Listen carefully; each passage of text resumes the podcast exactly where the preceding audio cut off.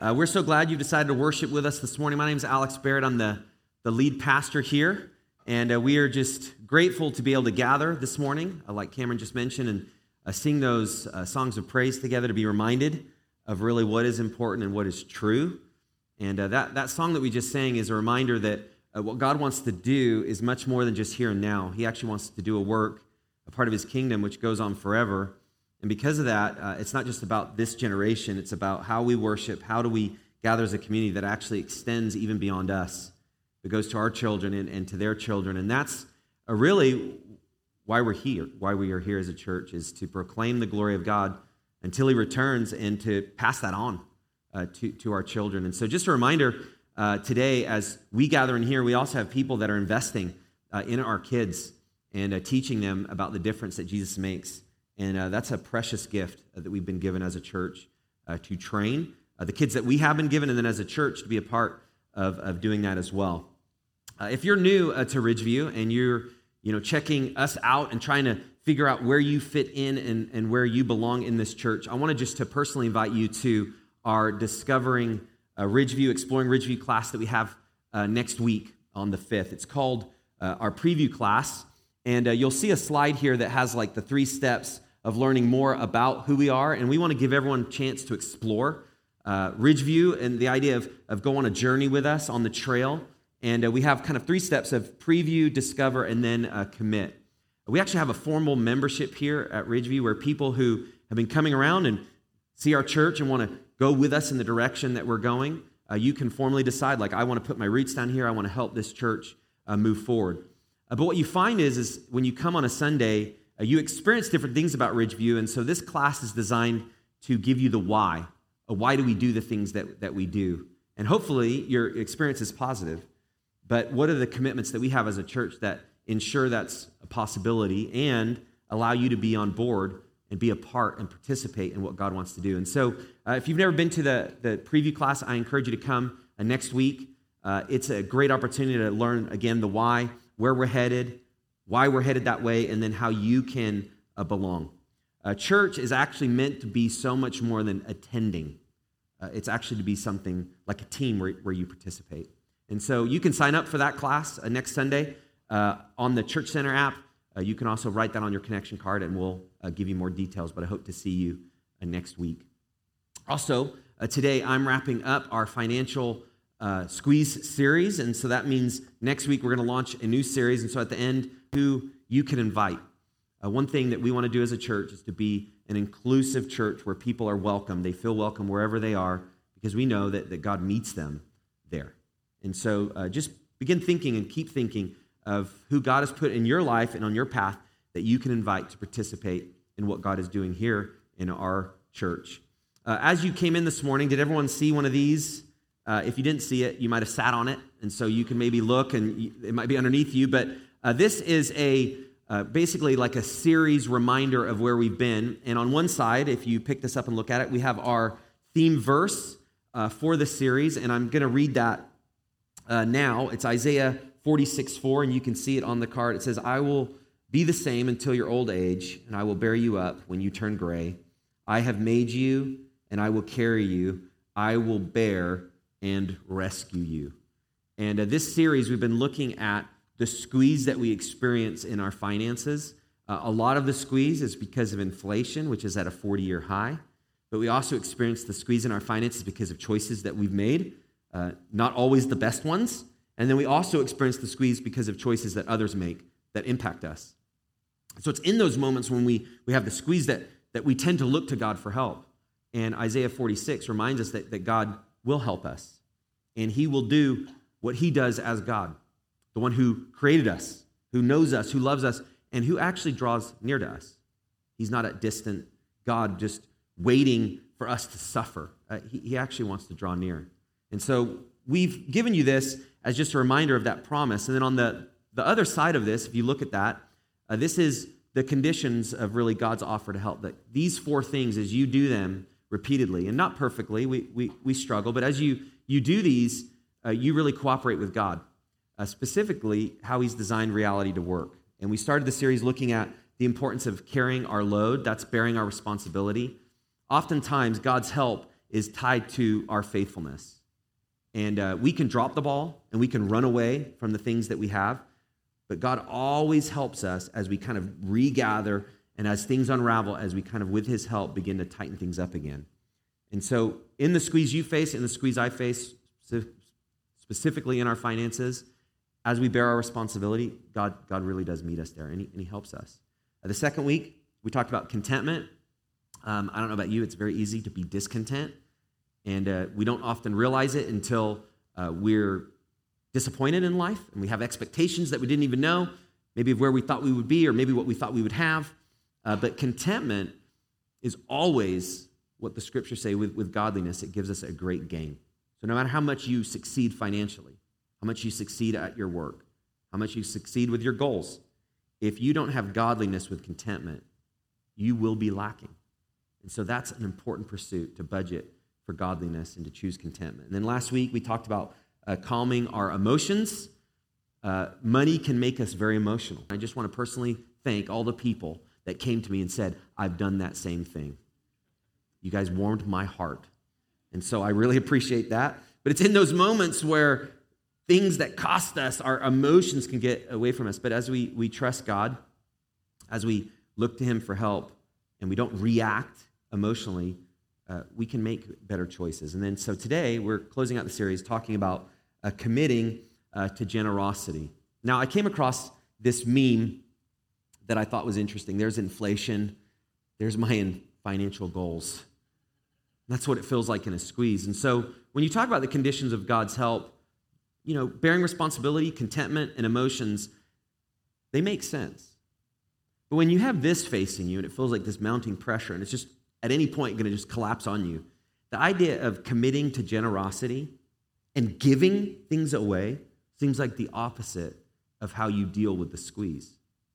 Because if you're like me, when things are tight, what do you tend to do? You tend to hold on to it. And at least if you hold on to it, you've got control. But that's actually not how reality is. And so this condition is as important as all the other conditions, even if sometimes it doesn't make sense. The reason it doesn't make sense is, again, kind of our, our default is in crisis is we, we like control. You may not consider yourself somebody who's a controlling person, but oftentimes when the pressure mounts, we tend to tighten our grips on things because we want to make sure we're in control of the outcome. Now, we do need to bear our responsibility, but there's so many things that we can't control. And actually, money is, is one of them. You can build it and build it and strive for it, and before you know it, it, it no longer is there. That can happen in, in a flash. And so we have to look beyond our money, and again, that's the God who wants to help us. Uh, the reason we have to commit to generosity is because actually God has said this. Uh, check this verse out in Acts 20. Here's a reality of life it says, It is more blessed to give than to receive. To make sense. I mentioned a few weeks ago how er, if you uh, look on YouTube for getting rich and growing your resources, how there's just so many videos of getting rich in a day, getting rich in a month, and all you can do to set your goals and exceed them and to get money that you don't even know what to do with. It's like, wow, I, I wouldn't mind that problem. There's just so much money I can't keep track. But very few times do you find something that talks about actually the key to your financial success is to give it away. I'm sure those views are very small because that doesn't appeal to us because, again, it doesn't quite make sense. But this word blessed actually means to be happy, and the idea is to be well off on the inside. That's the condition of being blessed. Uh, but the cause of the blessing is not us. The cause of the blessing is, is God. He's the one who blesses. And He's wired in reality to work a certain way that when we give and we release control of our resources, He actually blesses. It's like He sees us and He meets us where we are and He, in a way, multiplies what we do. As we give, uh, he, he blesses us.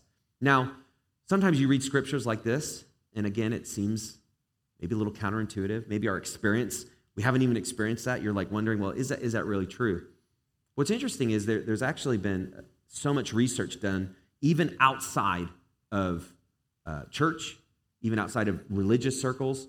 And I came across a book uh, called The Generosity Paradox, and it's written from two social, uh, so, social, how do you say that word? Yeah, you guys said it. Can't even say it, even hearing it. Sociologists. Okay, guys, we're good. That was scary for a moment there. Um, the generosity paradox, saying that word is a paradox, believe it or not. Uh, but, but notice what they, what they say, and I, and I want to read this not because it's to affirm what Scripture says, because Scripture is true whether they say it or not, but notice their, their finding. It says, Generosity is paradoxical. Those who give receive back in turn. By spending ourselves for others' well being, we enhance our own standing. And letting go of some of what we own, we ourselves move toward flourishing. This is not religious. This is from the University of Notre Dame. And letting go of some of what we own, we ourselves move towards flourishing. This is not only a philosophical or religious teaching, it is a sociological fact. In failing to care for others, we do not properly take care of our, ourselves. So notice, like again, they're talking about blessing the well being. The well being of the person is impacted by how generous they are or not. And then in this book, they, they go on to list positive correlations of generosity uh, greater personal happiness, improved physical health, stronger sense of purpose, avoidance of symptoms of depression, greater interest in personal growth. Now, if you look at this list, we have most people, especially in our country, searching for these things. Most resolutions in this new year are how can we find, go to the gym, eat better, try to join a group that's positive, like all, all sorts of things. But what the research shows is like these things actually come from being a generous person. Again, releasing the grip. If you ever think about the control that we have and the tightening of our grip, it, it, it's actually not good. It impacts us, our outlook, our perspective, our health. And here's these sociologists that say, you know, this generous generosity, it, it actually it makes a difference. Another interesting point of the book is that they found a significant difference between those who gave one-time gifts to those who built a practice, this habit of generosity. And they say regular practice of generosity that are repeated over time and involve some amount of ongoing intention and attention have the capacity to form people in ways that increase their happiness in life. This is, this is research. And the title of the book, again, is The Generosity Paradox. In a way, it doesn't make sense. The reason that they're finding this research is because God has made this true. It is built into life. If you want to grow well being and financial success and contentment and emotions, you want to have this, this thing of, of growth and progress, it goes through the path of generosity. You cannot detour around it. It's tied in how life works. But our entire culture, my heart, your, your heart, usually tells us something different. That is, the key is making sure you get and you hold on to it as long as you can, not to give and to release. And so, really, there's a, there's a war and there, there's a battle uh, that goes on. Here's a picture of a, of a penny. Keywords at the top. What does it say? God we trust. I remember seeing that when I was a young kid and just thinking, like, wow, this is crazy that our country prints in God we trust, like on their money. And when I was younger, I thought this like it's declaring. But the older I get, it almost feels more like a reminder. It is declaring a truth, but it's also a reminder for our heart that tends to trust the money more than the God. So I see that and I think, oh Lord, may that be true. May I trust you more than this thing that's printed, more than this thing that's made by the, the, the hands of man. And so for the rest of this series, or sorry, this sermon, I, I want to answer this question related to this trust. And it's this How do we know if our trust in God is greater than our trust in money? That is actually tied directly to generosity. If you want to know how strong your faith is and how strong your trust in God is, it's tied to how much you give. It's tied to how generous you are. Again, that's the litmus test. That's the gauge. You can see how much do I trust God and release and are generous? Answer that. We all have to kind of take a moment to think. And so, this sermon, anytime a pastor like me talks about money, there's a few reactions that can happen. One, like I was waiting for it. I come to church and I always talk about money. Actually, it would be a disservice as a church for us not to talk about money and specifically talk about giving. Because generosity is tied to the heart of God. He gave his son, and he gives repeatedly to us.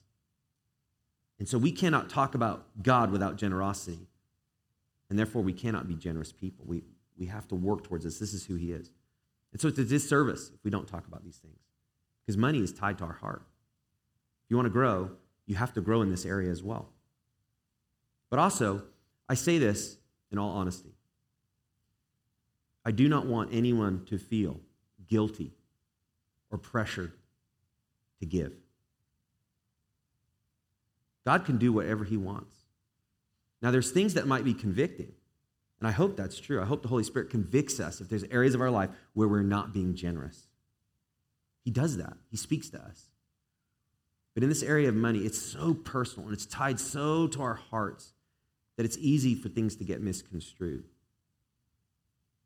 And so allow God to speak to you, but fight feelings of shame or frustration or anger or even just pressure. Allow God to speak to you, and I believe He will. I want to focus this morning mostly in an Old Testament book called Haggai. It's two chapters. If you've never read it, I encourage you to read it. It has some great insights related to the idea of generosity and our hearts and our trust in God. The events that I'm going to read took place about 520 years before Christ came, 520 BC. Again, it's two chapters, and God's people, up until this point, had been conquered and sold into slavery. And the book of Haggai takes place where they're now returned to their home, and God had given them instructions to rebuild the temple. Uh, but as you can imagine, if you're a people that was from your homeland in a foreign land, sold into slavery, uh, you don't have much money, you don't have many resources, and, and you're just trying to survive. That can feel like a lot of what we face survival in the area of resources, in the area of, of money. But in these two chapters, can really be divided into like two sections, like two themes not now and now. And I want to focus on these two themes as it relates to generosity. Let's dig in. The first is when we say not now, and that is when we say not now to God and the opportunity to be generous. Haggai 1 2, it says, The Lord of armies says this These people say, The time has not come for the house of the Lord to be rebuilt. So God had given them specific instructions to rebuild the temple. And God says, But my people say, The time has not come for the house of the Lord to be rebuilt. And our tendency is to say no to extending ourselves. It's in this book of. Now, I can actually relate to what's happening to the Israelites in this book of Haggai all that they've experienced and all that they've gone through. So, why wasn't the time now? Well, the time wasn't now because they didn't have the extra money that it would take to rebuild the temple. If they started giving to God, how would that impact the farms that they were trying to build on the land that they had returned to? How would it impact the families that they were trying to pull together after being scattered? And so they were looking towards these things they needed to build. What would happen to their families? What would happen to their, their farms? And they, they had a plan. And I can relate to that. I have all sorts of plans on my own timing, according to what makes sense to me. But God had given them instructions. But they were looking out for themselves instead of God and his purposes. And so God responds in verses 3 through 6. It says, The word of the Lord came through the prophet Haggai. This is like what you would call a, a rebuke, like a warning. It says, Is it a time for you yourselves to live in your paneled houses while this house, talking about the temple, lies in ruins?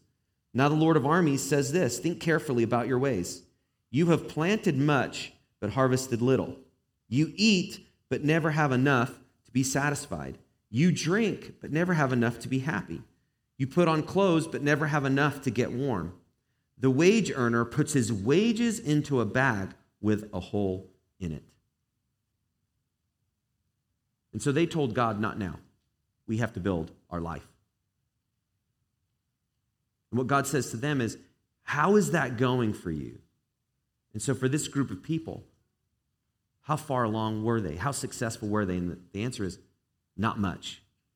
Now, it wasn't that they were necessarily doing the wrong things. If you think about it, uh, if you want a big harvest, you have to plant a lot of seed, and that's what they had done.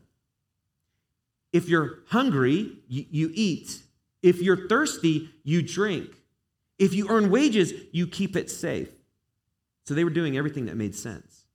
This is what you do to gain traction, to get resources, to find success. But they were in a decline. Why? Because they said not now to God on what He had told them to do. He told them to extend themselves, to build, to give to what really matters. And they had other intentions. And here's a reality that I've experienced again and again in my life. When something is a top priority, not now is never the response. If something is really a priority, not now doesn't work. Many times in our life, as we've had kids, we have three kids and they face different uh, issues like medically and they got to go to the doctor, and sometimes those can be expensive. But if you notice with your children, you never get to a point where you say, you know what, we can't really take you to the doctor because it's going to cost too much. Like you wouldn't say that, right, to your children? Like, no, there's times if it's an emergency, you, you have to take them because this is true. If something is a top priority, not now is it doesn't exist. You have to do it because it's so important. And God, in the same way, He, he wants us to get this. Building towards His kingdom, giving, being generous, uh, the, these are priorities that we have to keep addressing. We have to keep looking to in our life. Like we can't neglect. And I love what the scriptures say. It says, think carefully about your ways. So to the people, you were doing everything that makes sense. In fact, your strategy seemed seamless. It seemed amazing. But then think carefully. Is it working? Is it successful? Is it what I've told you to do? And so our default, just like the Israelites, is to close our hand to God's purposes, to close our hand to generosity, because again, we plug and play. But for called a tithe, which means a tenth, like 10%. We should give 10% to God. This is God's really reminder of how to stay on track with, with giving and, and, and generosity. Now, why? Why would God do that? Does God need our money? Well, yes and no. You know, church costs money, right? It costs money to rent this facility. So, for a church to gather and for it to do events and for it to help people grow, it does cost money. Things cost money. So, on one hand, yes, uh, the work of God on earth always requires money. Uh, in the Old Testament, it was centered in the temple. That's what's happening in the book of Haggai. Since Jesus, it's in the church. In the Old Testament, it was given to the temple, and the New Testament, beyond, it's given to the local church. So, yes, it, the work of God requires money. But no, in that God doesn't need you and me to fund his work. There's a deeper purpose. And the deeper purpose is to remind us of where our trust is. If you want to grow in your trust in God, again, the direct path is usually related to generosity. Because nothing challenges our trust in God than giving up resources to Him, releasing that, that control. This is what God does. He reminds us, He gives us a chance to resort our priorities, He challenges us, He waits for us, He's patient. He doesn't force our hand. He allows us to experience sometimes the fruit of not being generous where we look at our sack and it seems like all there is is holes. And as we look to Him and say, God, why? I'm building, I'm doing all I should. Sometimes there's just a little tweak that we can make. Are we being generous? Are we giving to the work that, that really matters? And when we do decide to extend ourselves, here's something that happens generosity changes us. It changes us.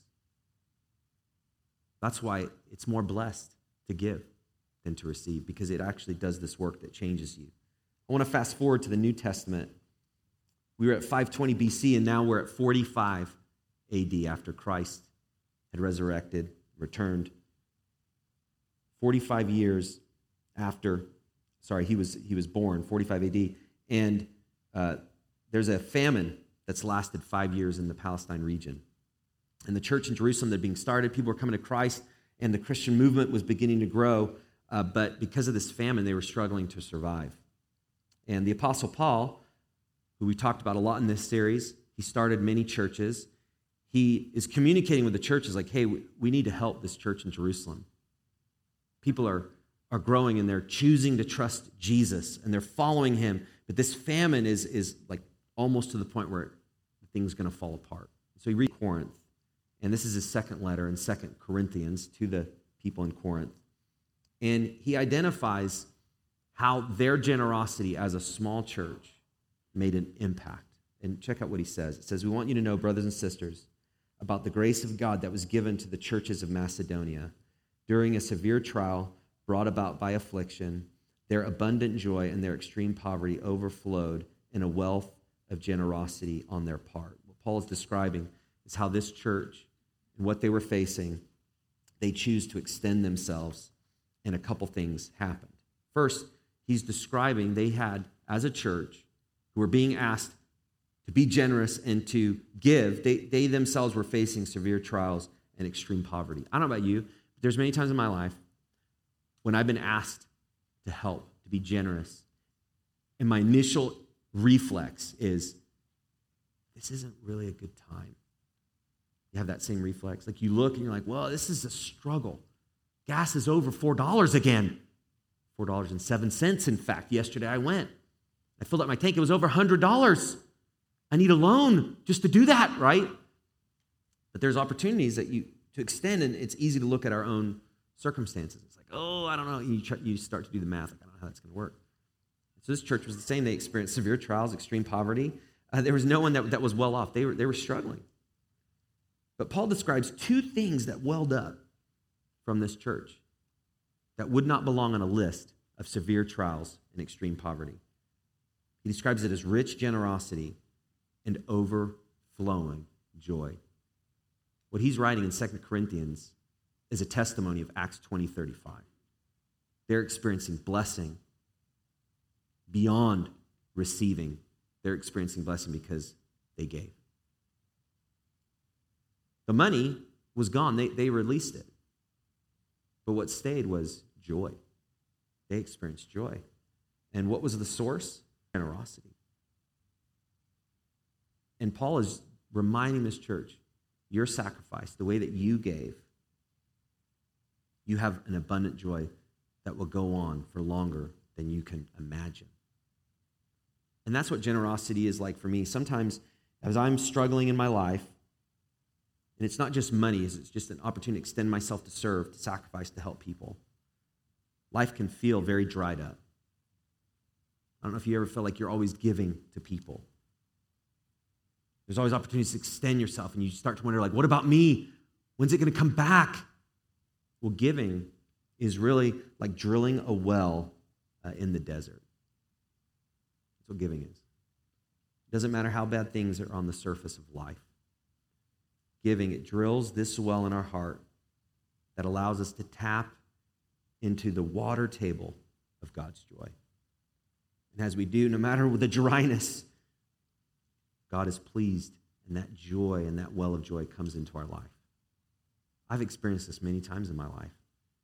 What Paul is describing here in this church, what Acts 20 is describing, what God is writing to the people that responded to Haggai. So when we say not now, God is patient. He meets us where we are, but He also allows us to experience the result of our choices. And we need to pause, we need to think Am I responding to the opportunities to give and extend and to be generous?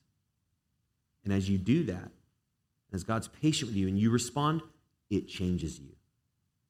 You experience a greater joy than you would not have known. That's what the scriptures say. That's a truth like we have to hold on to. So when we say no, but then respond, generosity changes us.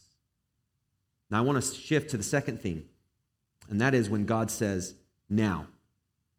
So, in this moment of our time, in our country, as we look at economics, as you look at your bank accounts, as you look at your retirement, you may be asking the question how long is this going to last? Prices that seem through the roof, interest rates that are high. It's like buying a home in Southern California. Like, will that ever exist again? Like, as a possibility? Like, the price is just, how can it stay? And so, when, when is it going to stop? And the answer is, is actually, it's going to get better when, when God says, now. It flows through the, the hand of God. And I want to go back to the story of Haggai. Three months later, after the people responded to God's challenging words, uh, they started to give to the temple a project. And as a result, he gave them some more things to think about. And he said, Now, this is chapter 2. It says, From this day on, think carefully from the 24th day of the ninth month ninth month, from the day the foundation of the Lord's temple was laid, think carefully. Again, think. Take inventory. Is there still seed left in the granary? The vine, the fig, the pomegranate, and the olive tree have not yet produced. But from this day on, I will bless you. So the picture is it's been hard work. You, you've obeyed, you responded to the challenge. And God said, now. Now blessing will come. Think about these things. And the idea is, as much as we want to control the, the ends, it's our role as people to be in charge of the means. Like, what's our responsibility? And then it's God who responds with the ends. He's the one that brings the blessing, He's the one that brings the fruit. He's the one that takes the sack with all the holes in it and He patches it. He's the one that, as we drink, our thirst is quenched. And as we eat, our hunger is satisfied the Creator God, the Isaiah 64 God who carries us, who watches over us.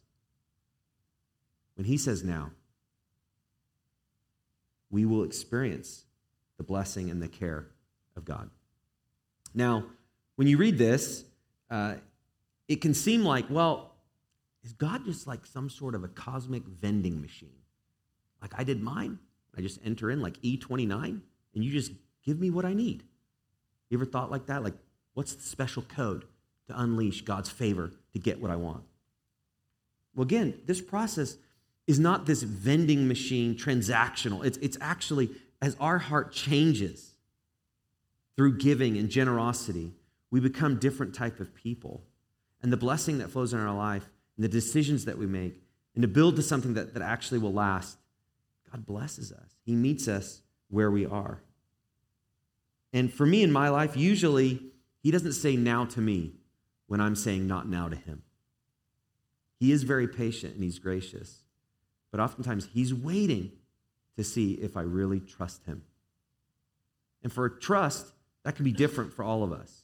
For some, it's like I, I'm ready to trust God with a millimeter of what he's given me. And maybe as you go from a millimeter, it's like, well, I'm ready to trust God with the inch. And as you experience that trust with the inch, like, well, I'm, I'm, I'm, I'm ready to go six inches of trust. What happens is God, God meets you where you are. And as He keeps coming through, we tend to trust Him more.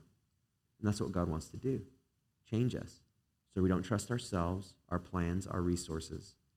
We don't put our faith in our money, in our accounts, in our retirement. We put it in Him. And wherever you are, where I am, he wants us to trust Him more. So this morning, I want to give you a challenge. I'm calling it the now challenge. Instead of not now, how do we say now? God, I, I'll be generous. And I want to just give you uh, some different options, just practically.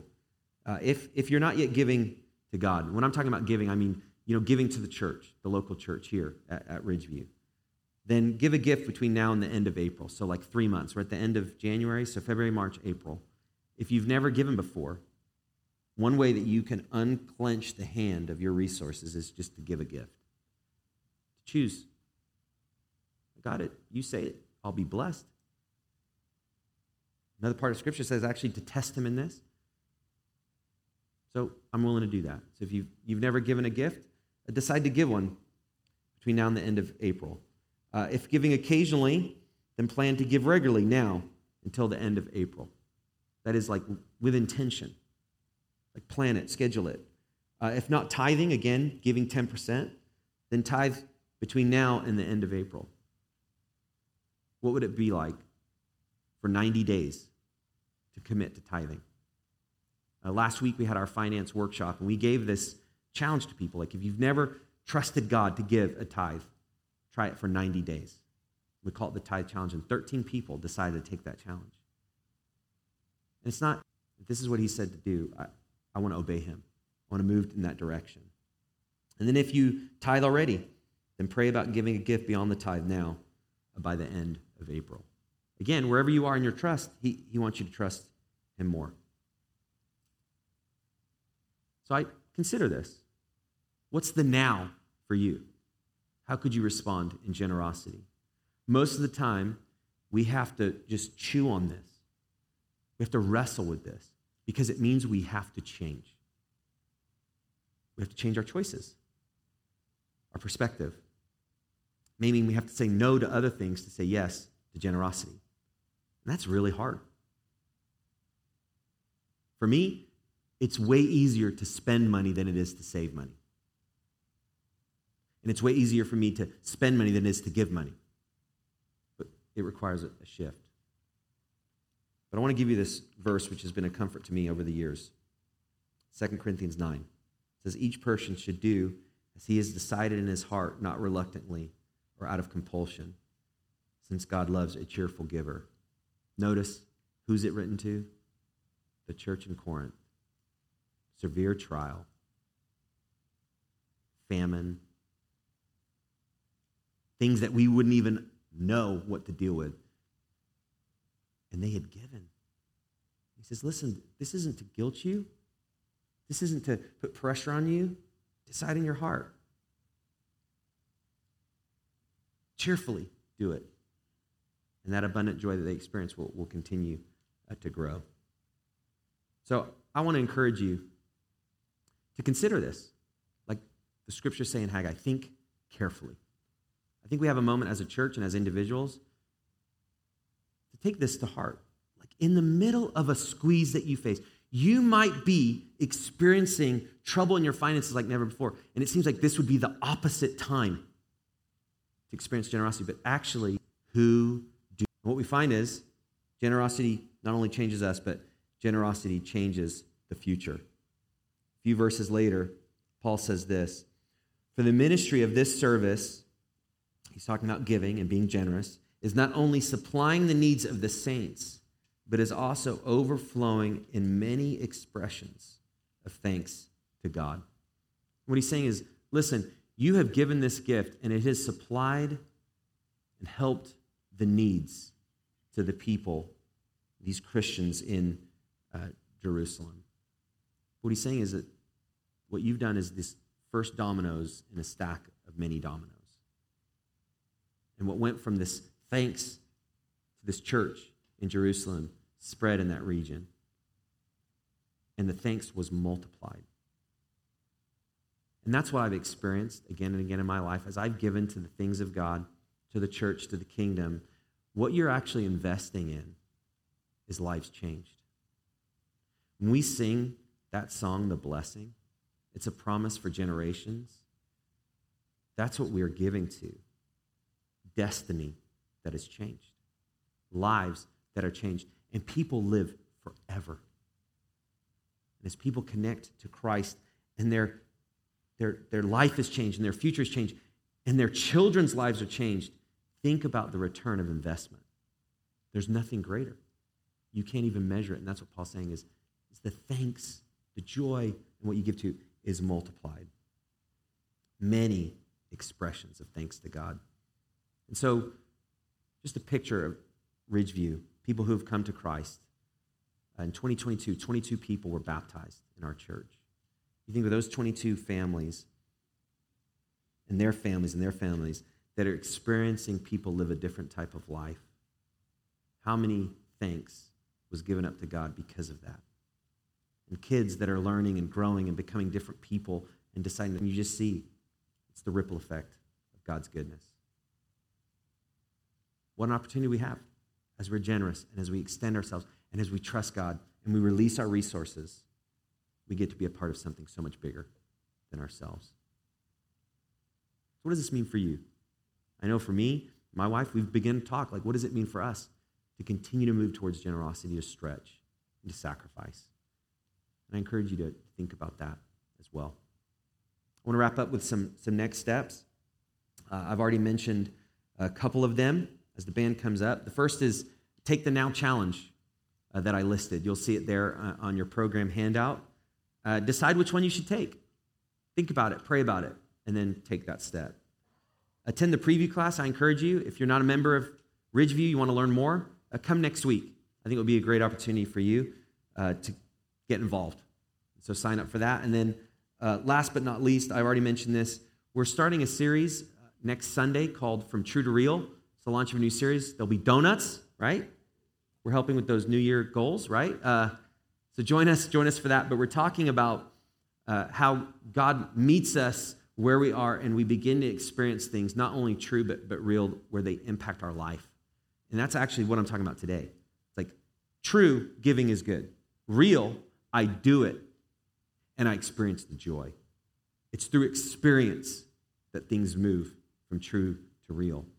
And we're going to be working through the book of First John. And so, Illuminated Scripture Journal, Amazon, you may want to buy First John. I think that would be a help for you to begin uh, to read through. So, I'm going to pray. If I've not met you before, I'll be at the back uh, next step table. I'd love to meet you. Thank you guys for joining us today. It's such a great opportunity to be together. Let's pray. Father, thank you for your word, which challenges us and gives us reality as you have created it. God, thank you for your generosity. We did not create a gift. You put care and labor into our world, into making us specifically how you wanted us to be. You sent your son and you gave him to the world. You give us mercy every day. You give us forgiveness. Uh, we can't outgive you and we can't compare to your generosity. But God, this is who you want your people to be. So, God, show us anything in our life where we're holding on to our resources, where we're giving into fear more than we are faith. And as we take a step uh, to trust you, uh, will you help us to battle those fears and to really experience the abundance joy that you promise? In the name of Jesus, I pray. Amen.